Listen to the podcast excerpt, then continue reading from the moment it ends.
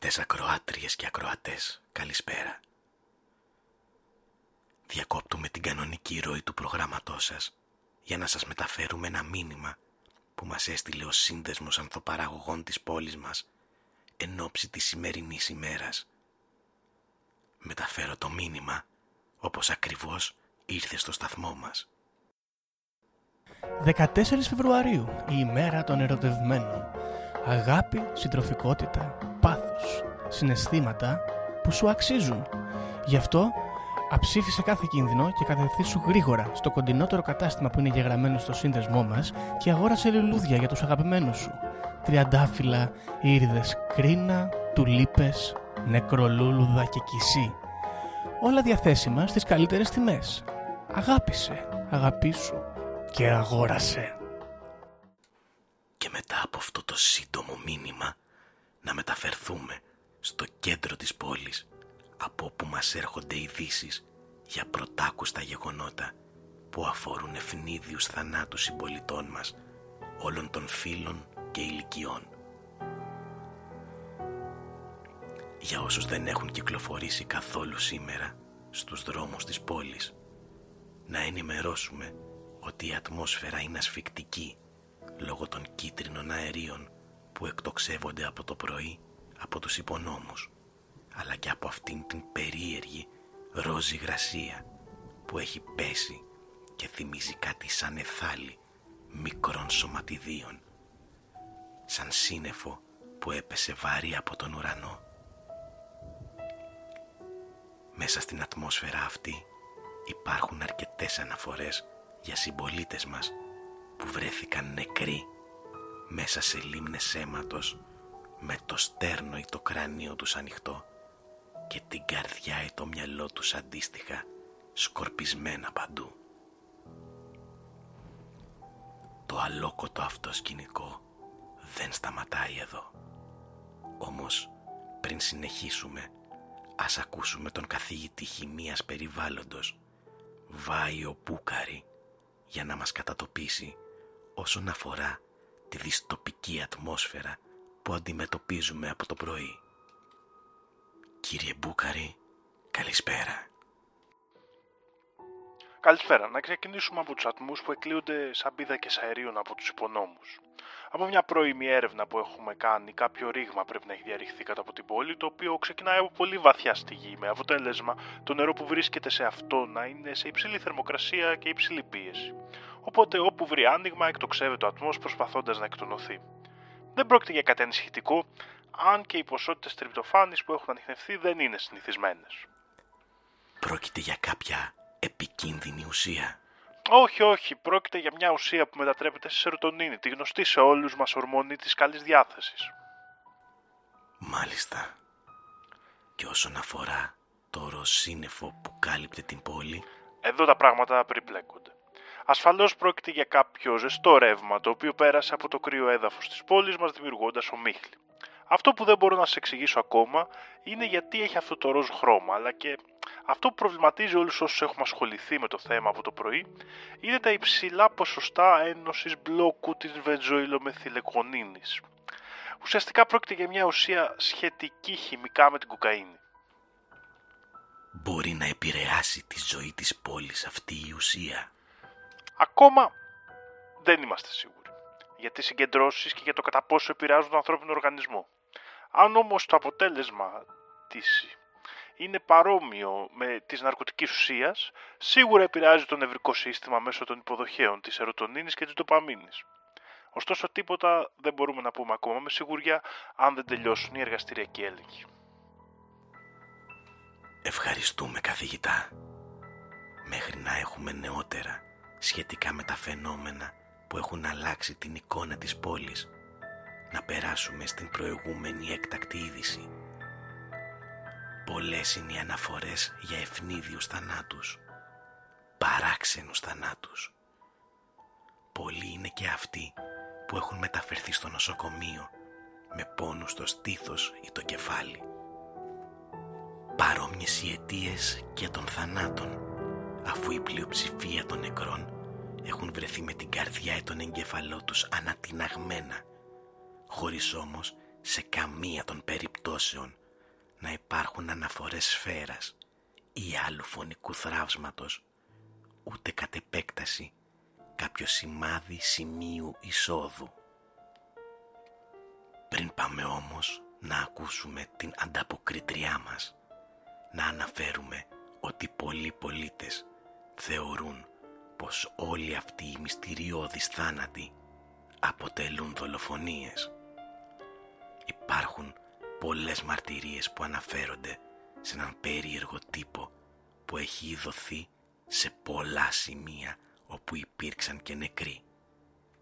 Η καταδήλωσή τους αυτόπτες μάρτυρες κάνουν λόγο για ένα ευτραφές πλάσμα, γυμνό τελείως, που ενώ το ύψος του που κυμαίνεται από ένα 80 έως 2 μέτρα και τα κιλά του ταιριάζουν στην περιγραφή ενήλικα, το πρόσωπο του μοιάζει, όπως λένε, με μικρού αγοριού.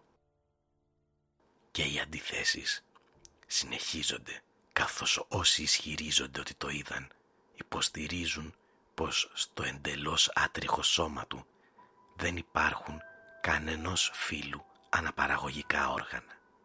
Κάποιοι φαίνεται να πιστεύουν πως το φωνικό όπλο που χρησιμοποιεί είναι το τόξο, αν και όπως λένε ενώ είδαν να το χρησιμοποιεί δεν είδαν πουθενά βέλη.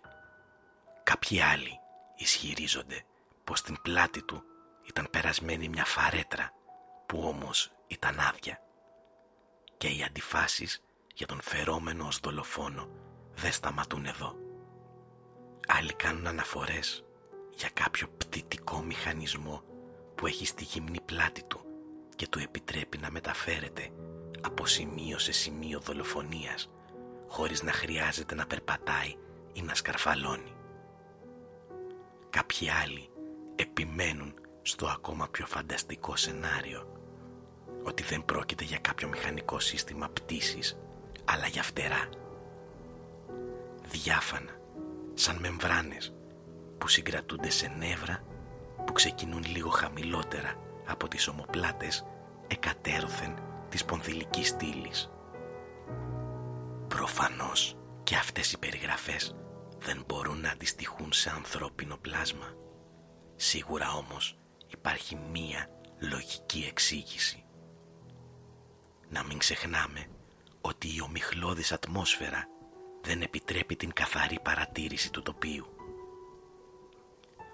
Ακόμα θα πρέπει να λάβουμε υπόψη μας ότι σύμφωνα με τα λεγόμενα του καθηγητή χημίας μπορεί τα αέρια που υπάρχουν σήμερα στην ατμόσφαιρα να μπορούν να επηρεάσουν το νευρικό σύστημα των ανθρώπων. Πάμε όμως στην ανταποκρίτριά μας, Βέλη Λάβου. Βέλη, πώς είναι η κατάσταση στην πόλη αυτή τη στιγμή; Η ατμόσφαιρα στην πόλη παραμένει ομιχλώδης. Στο κίτρινο ροζ τοπίο οι αναφορές για νέους θανάτους συνεχίζονται και έχω δίπλα μου την κυρία Τασία, αυτοπτημάρτυρα ενός περίεργου γεγονότος. Κυρία Τασία, πείτε μας τι είδατε. Είδα να σκοτώνει τη φίλη μου, τη Δήμητρα. Αλλά εκτός από αυτό, τον είδα να κάνει κι άλλα. Ήμουν καθισμένη στο μπαλκόνι μου και τον είδα να πετάει από το έδαφος στη δίπλα πολυκατοικία. Στον δεύτερο. Ήταν ψηλός και πολύ τσουποτός. Δεν είχε τρίχα πάνω του. Ανέβηκε στο παράθυρο και έβγαλε ένα όρατο βέλος από τη φαρέτρα του. Το έβαλε στο τόξο του και στόχευσε μια δύσμηρη μανούλα που είχε το μωρό της στο καρότσι. Και εκείνη έπιασε την καρδιά της, κοίταξε το μωρό στα μάτια και δίπλωσε στα δύο. Πονούσε πολύ. Φαινόταν. Όμως δεν τη σκότωσε. Και μετά γύρισε από την άλλη και στόχευσε μια κοπέλα που κοιτούσε ένα αγόρι που περνούσε από το δρόμο. Το καημένο το κορίτσι έκανε να τρέξει προς το αγόρι, όμως σε λίγα βήματα έπιασε το κεφάλι της και λύγησε. Δεν μπορούσε να κάνει βήμα. Μόνο κοιτούσε το αγόρι και πονούσε. Μετά, το πλάσμα με τα φτερά, που είναι ίδιος μεταμορφωμένος θεός έρωτας όπως τον έδειχναν οι πίνακες παλιά, χτύπησε τα πόδια του στο παράθυρο και πριν πετάξει για τον μπαλκόνι της Δήμητρας, άφησε πίσω του κίτρινο και ροζ καπνό, ίδιο με αυτόν που έχει ατμόσφαιρα σήμερα. Να μου το θυμηθείτε. Αυτός ευθύνεται για τη σημερινή ομίχλη. Και αφού πήγε στο μπαλκόνι της φίλης σας, τι έγινε; Τι να γίνει, πάλι τα ίδια. Η καλή μου η Δήμητρα. Χρόνια πολλά ζωντοχύρα. Έχει βρει ένα καλό παιδί και όμορφο τις τελευταίες μέρες. Και αυτό το άθλιο πλάσμα, αυτός ο δολοφόνος, την κοίταξε από το μπαλκόνι που τον είχε αγκαλιά στο κρεβάτι και τον καμάρωνε, έβγαλε το αόρατο βέλος του, τη σημάδεψε και της έριξε. Η Δημητρούλα μου έπιασε το στήθος της, κοίταξε το αγόρι της και άρχισε να κλαίει και να πονάει, μέχρι που το στέρνο της άνοιξε στα δύο και η καρδιά της πετάχτηκε έξω και έγινε χίλια κομμάτια. Προφανώς η κυρία Τασία βρίσκεται σε παράκρουση από το θάνατο της φίλης της. Δεν μπορεί να συνέβησαν όλα αυτά.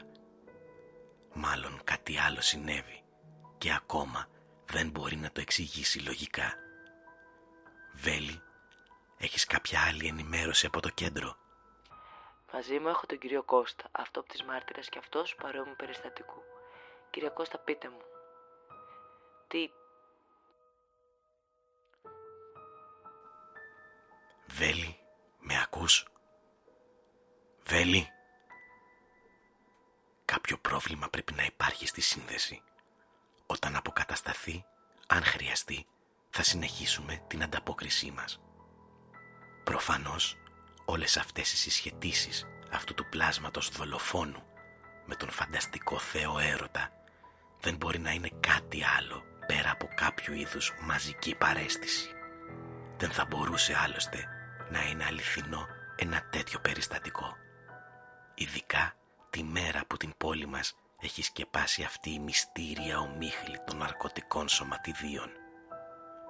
Πόσο μάλλον όταν αυτά είναι υπεύθυνα για τα ίδια αποτελέσματα με αυτά που προκαλεί ο έρωτας στη χημεία του ανθρώπινου σώματος.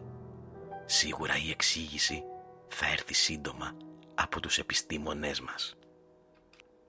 Όπως και να έχει, η ομίχλη βλέπω ότι διαλύεται, οπότε επιστρέφουμε στην κανονική ροή του προγράμματός σας. Για οποιοδήποτε νεότερο θα διακόψουμε ξανά και ελπίζουμε αύριο να ξημερώσει μια καλύτερη μέρα για όλους.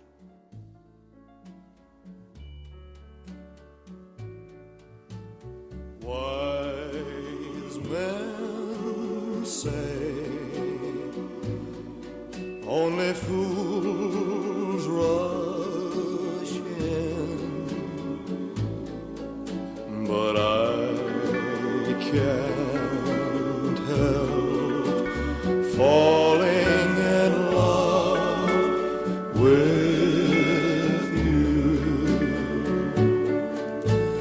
Shall